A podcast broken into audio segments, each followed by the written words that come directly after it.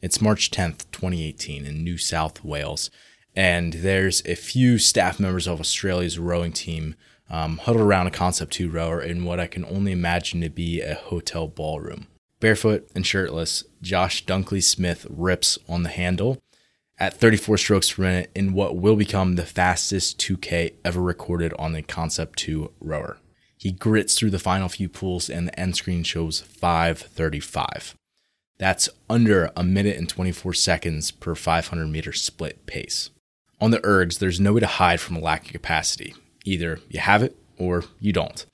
So, whether you're rowing or biking or skiing or running, you have to be willing to put in the time to get the adaptation. So, you want to be great? Let's talk about how you can master the machines. Hey, it's Ben Wise, and this is the fitness movement.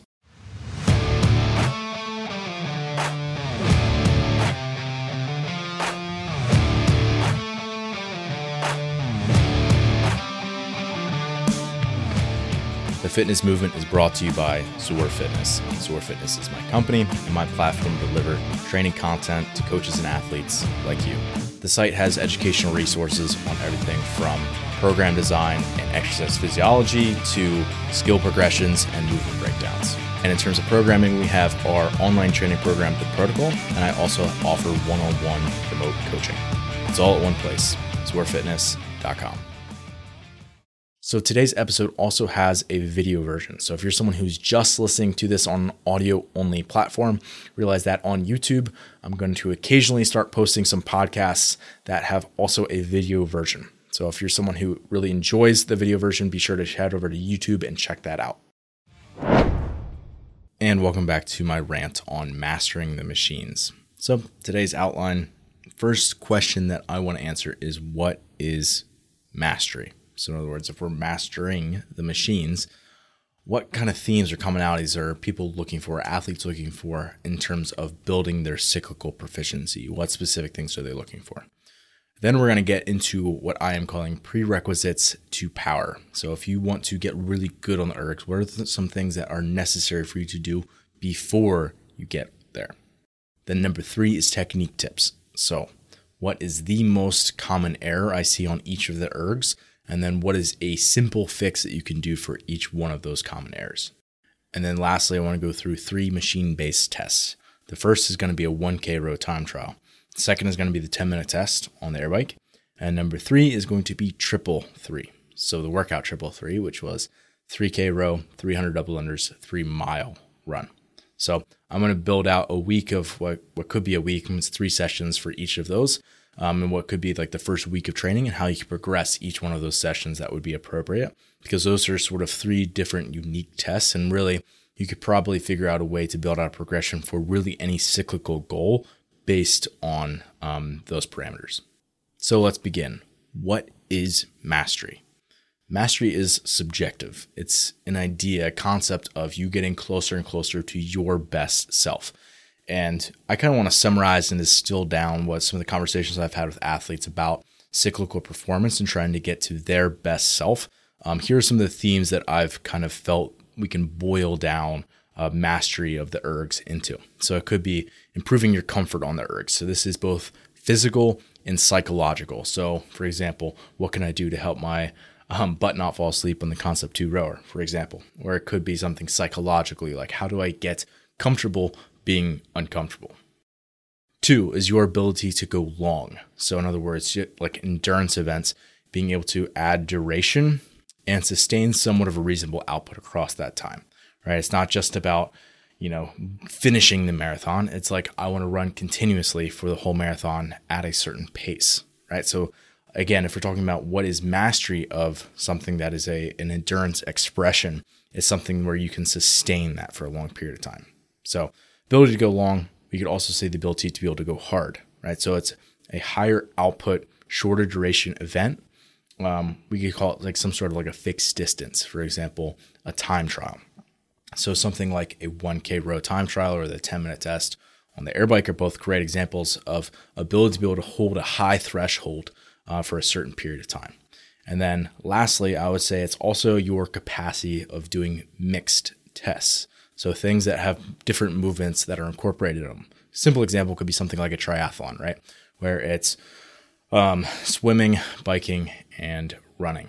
And we could do something that is very similar in CrossFit, for example, triple three. Um, or it could be something like a Metcon where it's very high intensity and the cyclical component is a relatively small chunk of that total work that you're doing.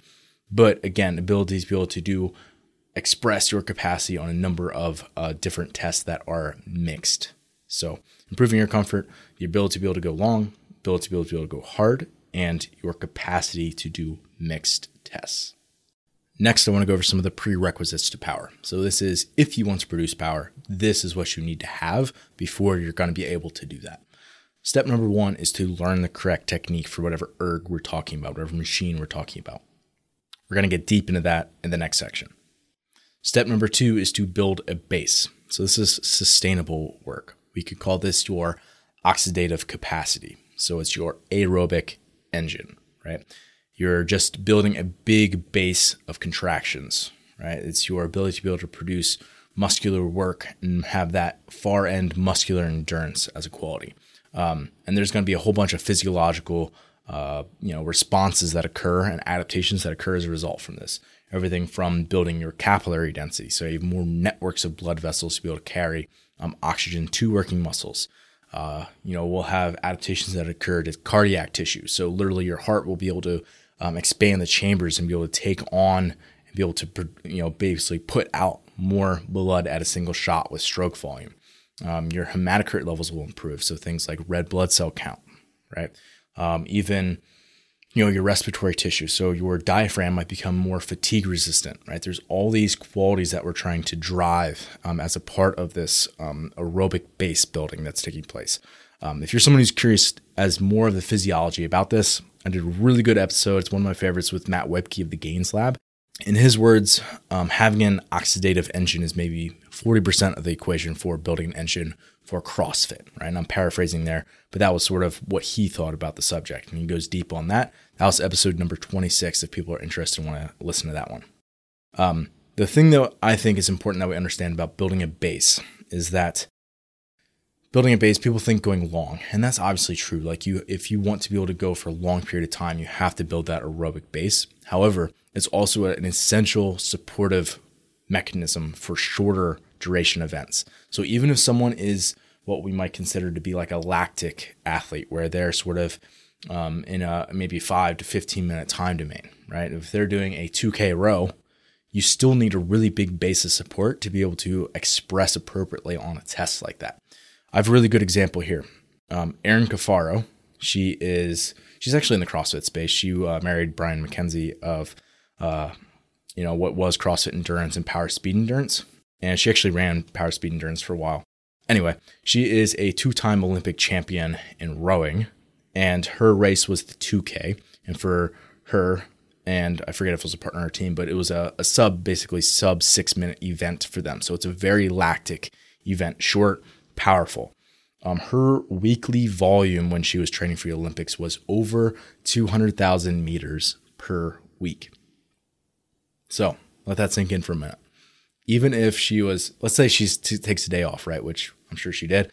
That leaves six training days in a week. That means over the average of that week, as an average, she's rowing over 33,000 meters a day. Again, this is for a sub six minute event, right? Obviously, that's going to change over time and undulate as she gets closer to competition and tapering and peaking the whole deal. However, understand like that's the kind of base that we're talking about. It's really big, it's really broad, it's allowing and supporting the other adaptations that are coming above that. So, learn the correct technique, build a base, and then three would be build pace tolerance. So, this is with unsustainable work now. So, we've done the sustainable work, now we're adding a, a layer on top of that with unsustainable work. So this is your ability to either get to or to be able to hold for a longer period of time a particular pace. So different communities are going to call this different things, right? Like runners might call this, you know, their tempo day or tempo run. Um, people might call this VO2 max training. Um, you know, people will call it like repeats, um, lactate threshold. um, race pace for like people who are doing shorter events. You know, all that kind of language is kind of talking about like, hey, we're at a threshold and we're trying to maintain that for as long as we can. We rest and we repeat. So it's anytime you're having to rest and repeat, that's unsustainable work. And that's an important distinction to make here.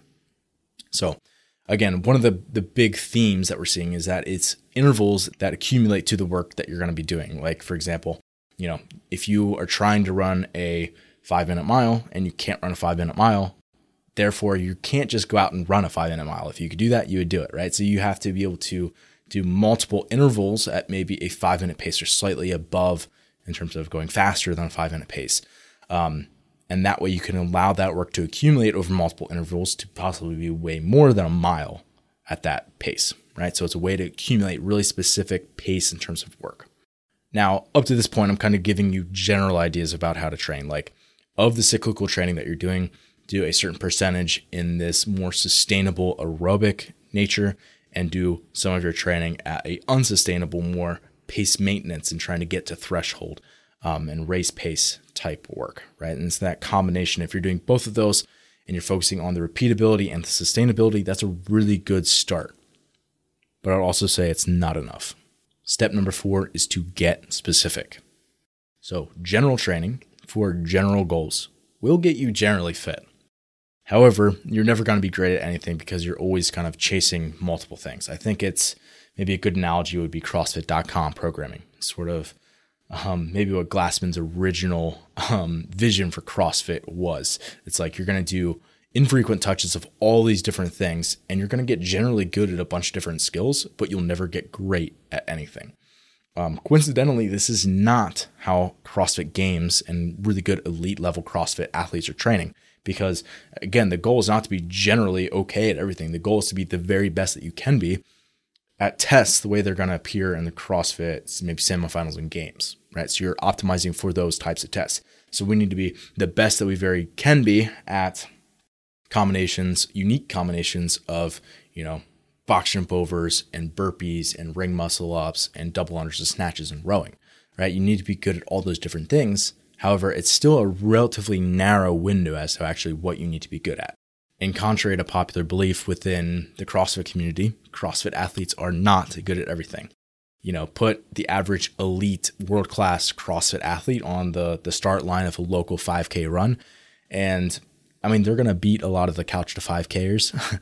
um, but a lot of the recreational runners who don't even take it very seriously will beat that elite CrossFit athlete. It comes back to things like the SAID principle specific adaptation to imposed demands. Basically, whatever you expose yourself to is what you're going to adapt to and get better at. So, if you're only running, you're going to adapt to running really well. Whereas if you put a bunch of inputs, so to speak, into your system, you're going to get a varying number of outputs, right? You're never going to get really good at that one thing. In CrossFit is what we would call concurrent training, meaning that you're trying to get better at more than one thing at a time.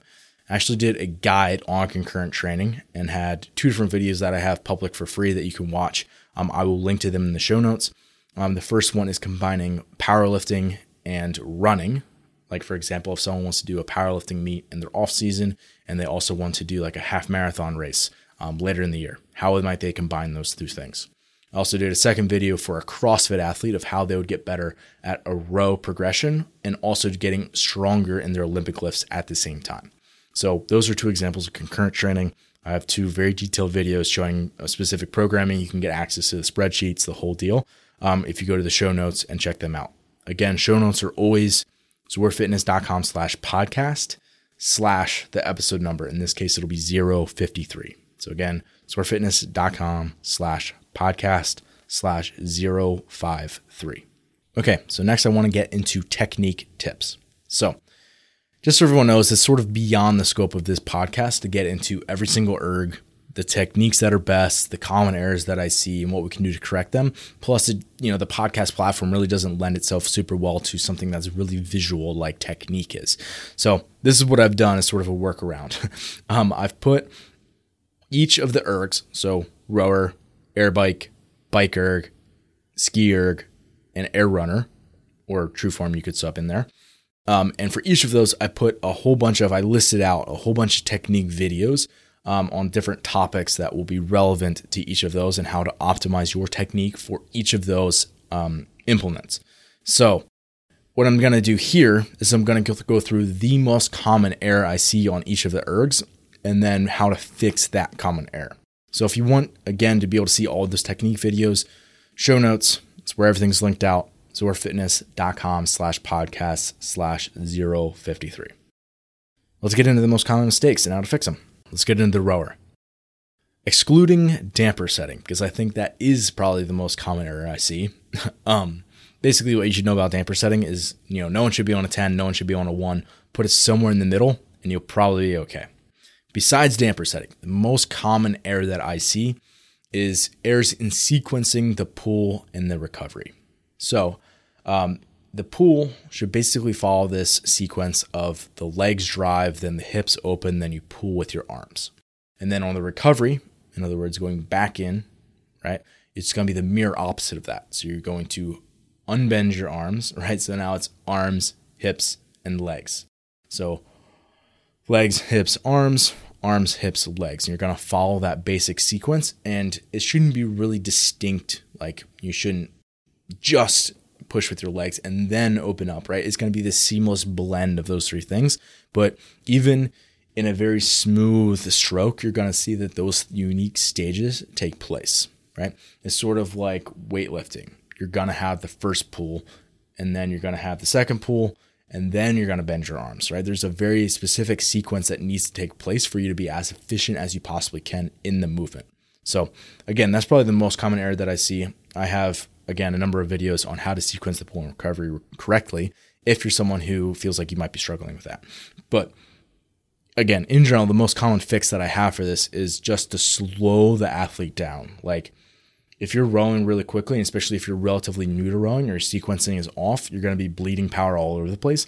First thing I can have you do is just stop you at different points in your stroke and be like, okay, hold this catch position for me.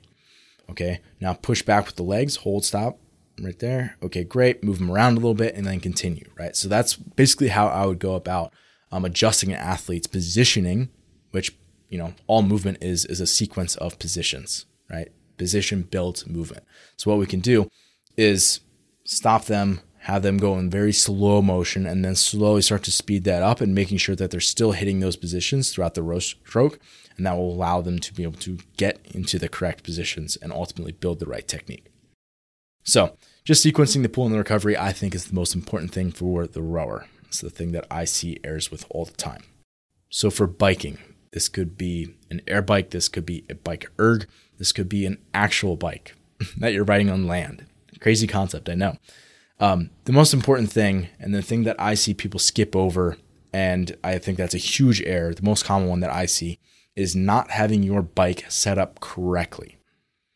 I bought a road bike when I was in high school, and one of the first things that I did was have someone who is certified in how to position me on the bike fit that bike to my anthropometrics, right? So make sure that the seat height and the seat slide are exactly where they need to be, and the pitch of the seat is right, right? Where the handlebars, how far are they from my, um, based on my torso length and based on again, each of the lengths of my body, how can I adjust it just a little bit so I can get a little bit more aerodynamic or a little bit more efficient, a little bit more leg power of where I'm at, right?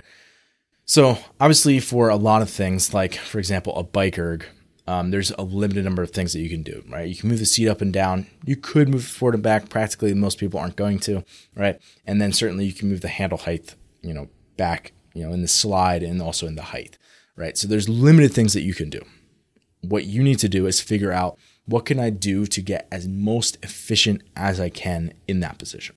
The most common error that I see for the bike, again, regardless of which type it is, is that the seat height is not right.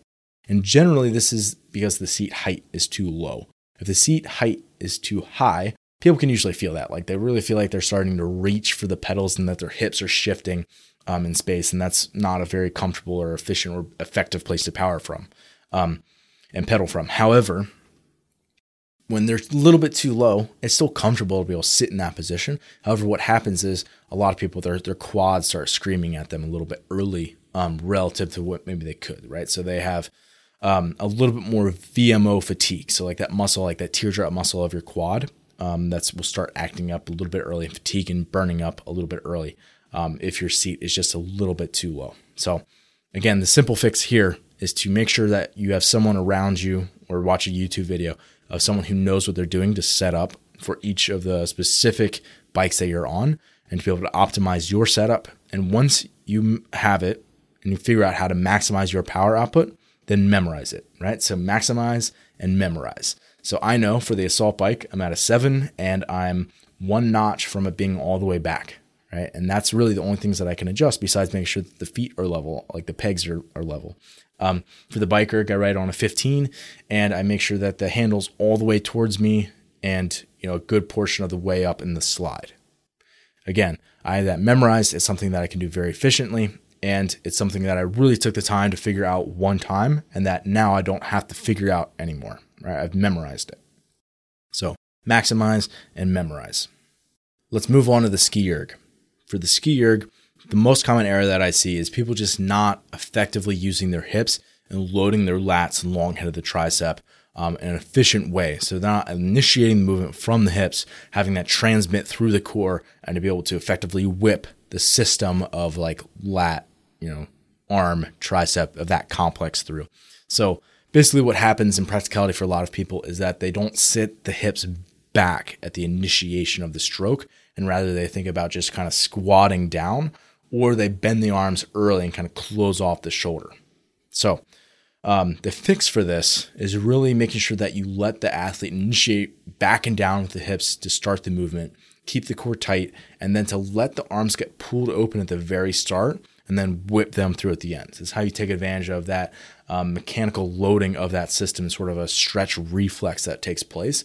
Is that you're going to load that system on stretch and then you're going to whip it through at the last minute, right? So keep those arms fairly straight you know, I know that's an area of debate for some people, but that's what really allows you to get the most whip out of that that action of your upper body.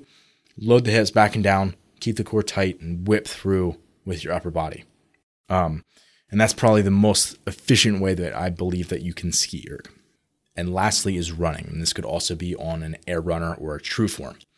The most common error that I see is overstriding. So, in other words, someone is reaching out in front of their body with their foot rather than having it land under their center of mass.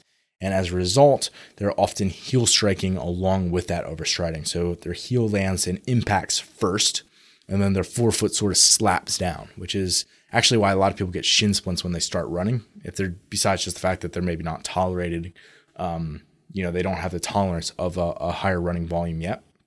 Besides that, it could be that they're overstriding, heel striking, and again, that forefoot kind of slaps down and their anterior tib um, can't handle the volume of that eccentric loading, um, which is one of the reasons why that can happen. Again, basically, what's happening that foot's landing out in front of the body, and it's basically acting like a brake every single step that you're doing. So it's you're out th- putting it out there, stopping yourself, or you know, slowing yourself down, and then speeding yourself back up.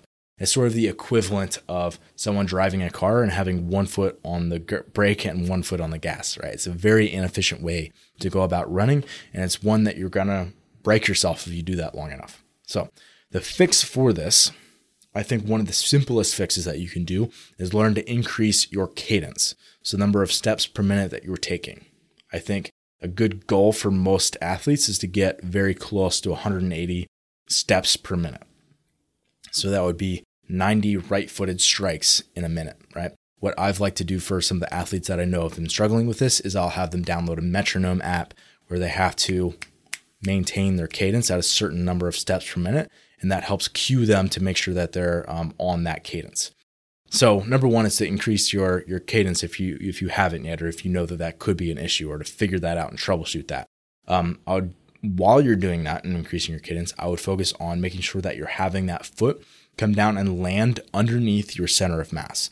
So just consciously, rather than thinking about reaching out and having a long stride, thinking about having it land underneath you and having that foot propel you forward. Right. So making sure that you're being as efficient as possible rather than really just thinking about having really long strides. Right.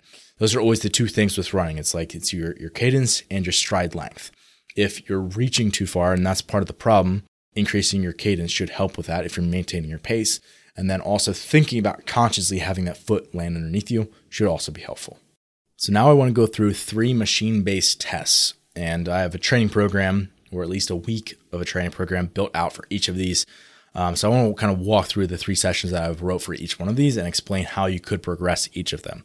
Again, the three tests that I'm going to be walking us through is a 1K row time trial, the 10 minute test on an air bike, and then triple three. Again, 3K row, 300 double, three mile air runner. Um, that's sort of like the regionals version that was. Um, yeah, they they did the the run portion on air runner. Very boring to watch. um, moving on, some of the assumptions that I have here. Um, I'm assuming that the, the people doing this program, or maybe the avatar that I wrote this for, right? The athlete is someone who's already been working out consistently and has some level of fitness, a base of fitness established already. This is not someone who's super novice coming into this. Um, it's someone who um, has already tested the workout, right? So they know some of the metrics, the paces that they held previously, and they've maybe done some similar time trials. So one of the things that you'll see is that I might be having them work off a a 5K time trial pace, right? So even though they're building towards a 1K, they might be like, okay, I've done the 1K, I've done a 5K, I've done a 2K, I know my PRs and all of those. Now I can start to build out progressions based on and, and workouts based on some of those those metrics.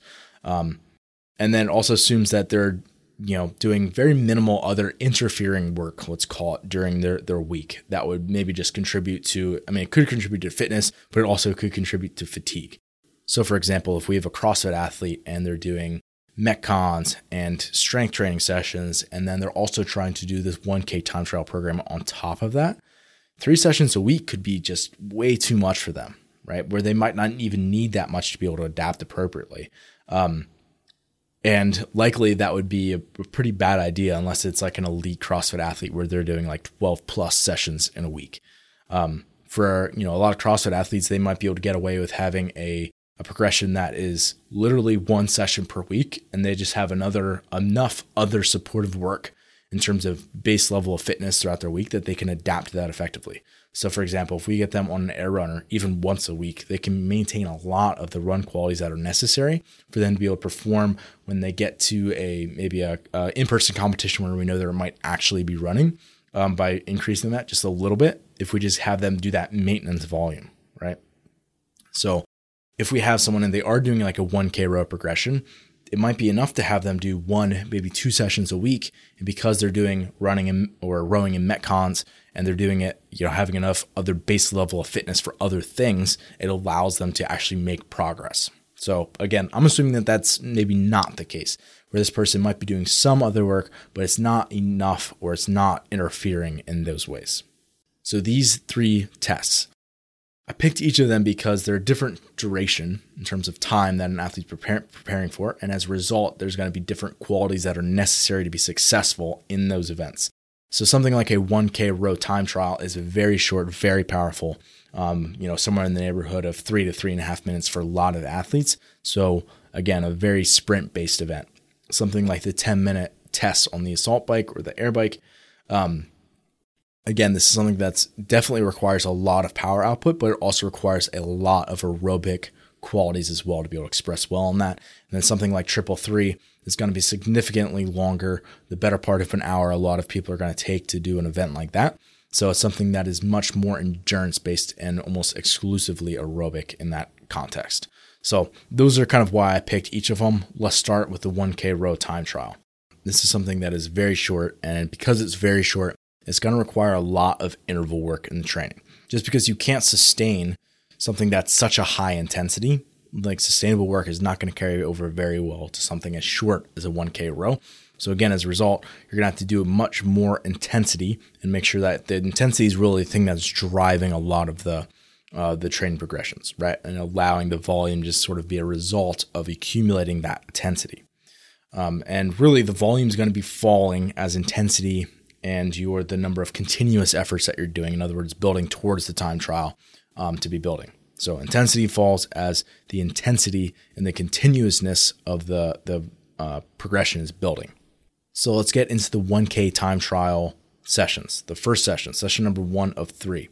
This is a repeat sprint ability. So you're holding above the pace that you're going to hold for the 1K time trial for a certain period of time. You'll rest and then you'll repeat. So here's the workout it's a 15 minute external clock. You're going to be rowing at your max pace plus eight seconds until failure. So, in other words, your max pace, say you're male, and the fastest pace that you can get to physically possible on the rower is a 120 pace. That you would be then holding a 128 pace for as long as you can, because that's your max pace plus eight seconds. So 128 as long as you possibly can. Once you fail, you're going to rest 90 seconds, and then you repeat that with the goal being as accumulate as many meters as possible across that 15 minute time domain. I'll read it one more time. I know it's confusing. 15 minute external clock. You're rowing at that max pace plus eight seconds. So it'd be 128 until failure. Once you fail, rest 90 seconds and repeat. So it's a repeat sprint, as it sounds, repeat sprint ability type workout. So for each of these sessions, I want to give you some ways that you could progress this type of session. So the first way that you progress it would just be to have it be auto-regulated. So in other words, you really don't change anything and you allow progressions in fitness, like as you get more fit, you're going to be doing more work or to get deeper in the workout. So in this case, you know, if you were more fit and you had the exact same workout in the next week, you know, week one you did this and you got, I don't know, um, 1200 meters on that workout. Okay. Then the next week you come back and you get 1300 or 1350. You're going to progress even though you didn't change the workout at all. So I would refer that as sort of auto regulated. You could add time to the total duration. So in other words, it's a, a 20 minute external clock or a 25 minute external clock. You could increase the pace requirement. So in other words, instead of being your max pace plus eight seconds, it could be your max pace plus six seconds. And then the next week plus four seconds, right? So it's really, really fast, really, really intense work. Or it could just be to decrease the rest time once you fail. So instead of resting 90 seconds between efforts, it could be rest 60 seconds, rest 45 seconds, rest 30 seconds, right? All ways that you could progress this. And each of those could be different based on like what type of athlete you are, right? I'm not saying that this is what you should progress it it could be unique, right? I'm just giving you examples. So the first one was that the first session was that repeat sprint ability. Session number two is aerobic accumulation. So this is sort of the opposite end of the spectrum, doing some of the supportive aerobic work that's going to help you to be able to express the best you can when you actually get to that really intense work. Here's the workout. Six sets of a 1K row at 70% effort. You'll rest two minutes between. So the goal of those efforts is for them to be very sustainable, very repeatable. So 70% shouldn't feel like you're dying, right? And it should be 70% effort on your last interval. So again, getting up to six total K in terms of work in that session. And again, there's a number of ways that we progress this week over week. It could be like once again, you just auto regulate it. You don't change anything. However, the next week when you come back, 70% hopefully feels a little bit easier where you row a little bit faster over each of those 6K. Right? It could be that you increase the number of sets for you're doing. So the number of the total volume or distance that you're accumulating um, increases as you go from six sets to seven sets to eight sets. It could be to increase the perceived effort, right? Instead of 70%, 75% effort, 80% effort um, you could decrease the rest time between those where it's more continuous work instead of sort of intervals or like those really long intervals, or the opposite where you could actually make that where it's, you know, a shorter interval and that way you could push the intensity a little bit more. Again, you can get creative with it. There's all different ways that you could progress this. Session three is a race pace build. So here, you're basically exactly as it sounds. You are doing efforts at your projected race pace, and you're going to do these more continuously as you get deeper into the weeks. So, the sample session that I wrote for this third session five sets is an EMOM for three minutes. Every minute on the minute for three minutes. You're doing a 30 second row at your 1K time trial pace. So, again, let's say your 1K time trial pace, I'll use mine. Um, mine's a 135, right? So, I'll be doing every minute for three minutes, I'm rowing 30 seconds at a 135 pace, right? And then after I go through that three minute EMOM, I will rest until an eight out of 10 recovery. So what I think is 80% of fully recovered. And then I'll start back up into another three minute EMOM. So again, five sets of that three minute EMOM, and you're resting to an eight out of 10 recovery between. If you're someone who wants to visualize these, I have this as a spreadsheet um, on the in the show notes. So again, be sure to check that out. So here's how I would progress this session. I would make sure that I'm progressing in this in all three ways. So rather than saying you get to pick one of these, I'd make sure that you are progressing this particular session in all three of these ways. Number one would be to decrease the number of sets that you're doing. So rather than doing five sets, the next week you might be doing four, the next week you might be doing three. Decreasing the number the total working sets, increasing the rest time or the perceived recovery between. So an eight to ten out of out of uh, recovery is subjective, right? I'm feeling like I'm 80% recovered. I could say you're wait until you feel like an 8.5 out of 10 recovery, a nine recovery, right? Or a 100%, like a 10 out of 10 full recovery between. Make sure you feel 100% before you go into the next one. And then I would also say that you're going to increase the work to rest ratio. So rather than this being a three minute EMOM of 30 seconds, you know, week number two, I would say it's probably going to be 35. Week number three might be 40. And eventually you're going to build to where maybe you're going like a, a three minute EMOM of 60 seconds, right? Where it's now continuous work. You're doing the time trial basically, right? So that sort of idea that you're building towards that continuous time trial type pace. Next, let's talk about the 10 minute test on the air bike. So this is for accumulative calories, meaning you're getting as many calories as possible across that 10 minutes. So this is obviously a very lactic test for anyone who's done it. It is painful. Um, so for something like this, you're going to be doing a lot of these sort of moderate duration, um, pretty hard efforts because that's what's required, obviously, to build towards that. So basically, you're building time at intensity. So it's somewhere in that middle ground. It's not sprint. It's not easy continuous work. It's somewhere right in the middle, that lactic zone. And the general idea that again that I want people thinking about is you're going to start with a, a relatively high volume program, and you're going to have that program or that that volume slowly drop and as that volume drops the intensity of this program is going to increase. And the idea is that at the very end you're at the highest intensity the least amount of volume and that's where you're going to be able to express across that 10 minutes the best you possibly can. So that being said let's get into the three sessions. The first session it's a 20 minute amrap and it's a 22 second air bike at 65% of your max wattage You'll rest as you need to, and then you're going to repeat that again as many times as possible, making sure that you maintain your wattage for that entire 22 seconds. So, for example, um, if your max wattage is 1600, 65% might be um, 1100 or something like that, right? So, you're going to hold that 1100 the entire 22 seconds. You're going to rest as little as you possibly need so that you can get as many like reps, so to speak, of that 22 second sprint across that 20 minutes. Ways that you could progress this. Number one would just be to auto regulate it. Again, so don't touch it, let it go, but allow your progression in fitness, like you got more fit. So you're going to be able to do more of those quote reps in that 20 minute time domain.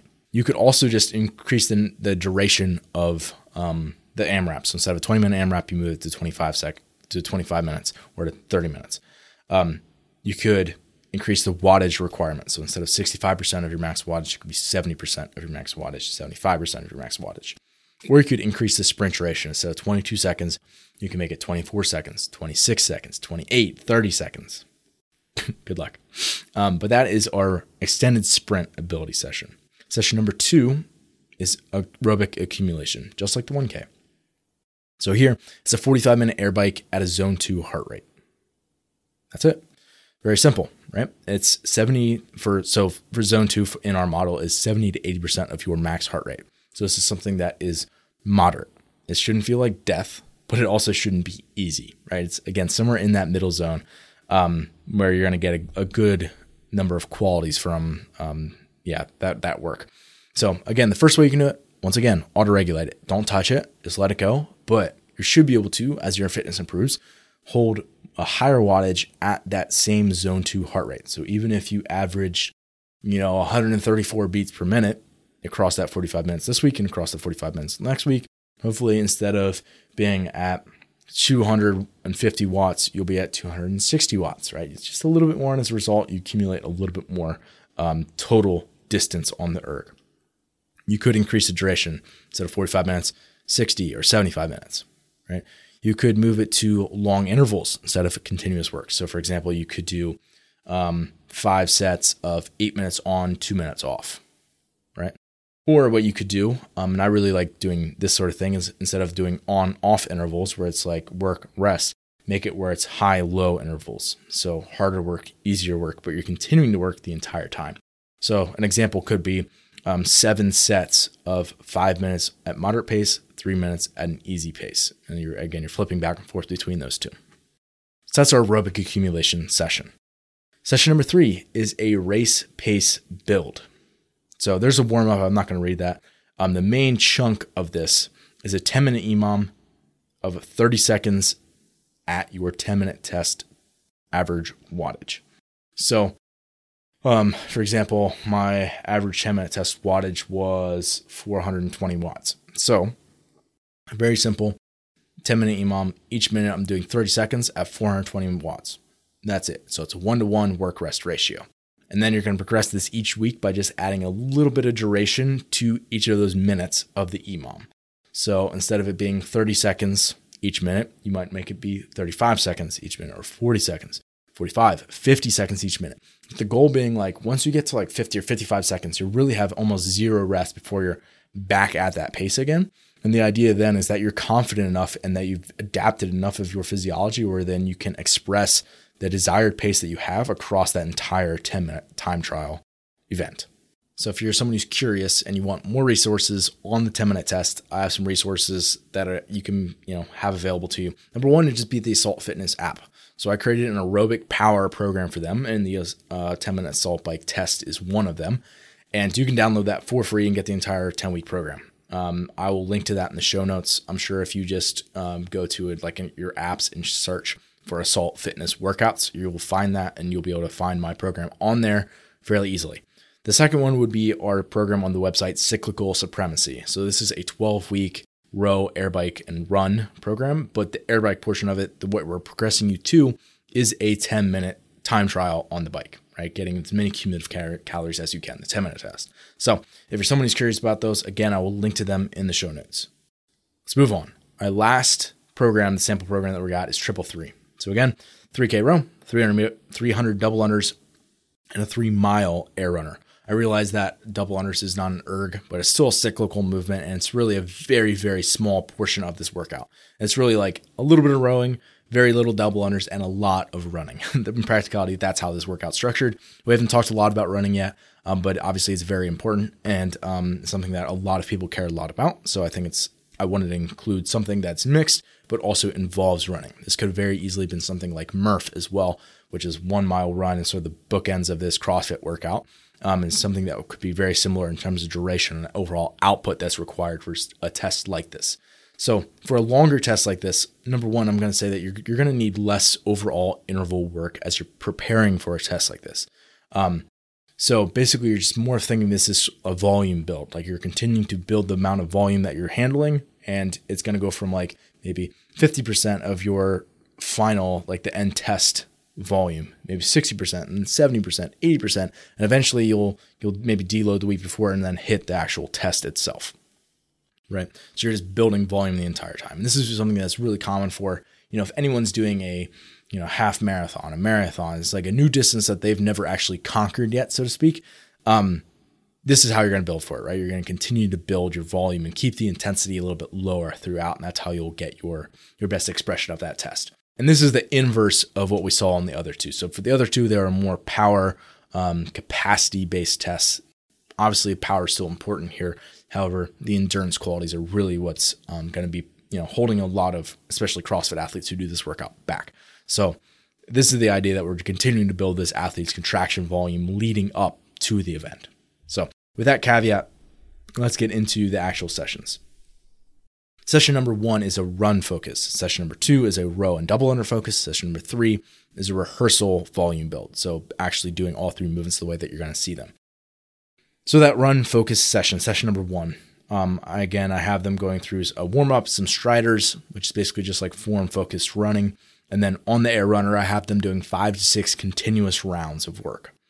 Is a one minute walk at a brisk pace, one minute run at a smooth pace, and then one minute run at a 5K time trial average wattage. So, because the paces on the air runner are so dramatically different from what someone could perform on land, like two minutes per mile slower moving from land to the air runner. Like the first time I tried to do a air runner 5K time trial, I tried to hold my paces that I could hold on land and it completely destroyed my soul. It was a really bad idea. So, what I like to do for the athletes that I coach is I'll put all of their air runner stuff into wattage, and that's sort of its own separate skill. And don't think of air runner and running as the same thing, right? The paces on there, don't try to compare them to the paces on land. I think that's a pretty good recommendation. So that's why I use wattage in this case. So again, it's basically walking, running at a very slow pace, and then running at a moderate pace, and then moving through rounds of that we're building. Um, that's that first session. So ways that you could progress this. Number one would just be to um, increase the amount of time that that person has at race pace intensity. So instead of it being one minute walk, one minute run at a smooth pace, one minute run at the 5K pace, you're going to go one, one, two, or one, one, three, one, one, four, right? Right, where it's again a greater percentage of the time that you're spending is at a higher pace, and then also you're accumulating more volume as a result of that. You could also just flat out increase the number of rounds that you're doing.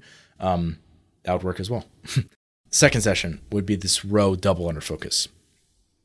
I've been going through a one 1K row at a ramping pace.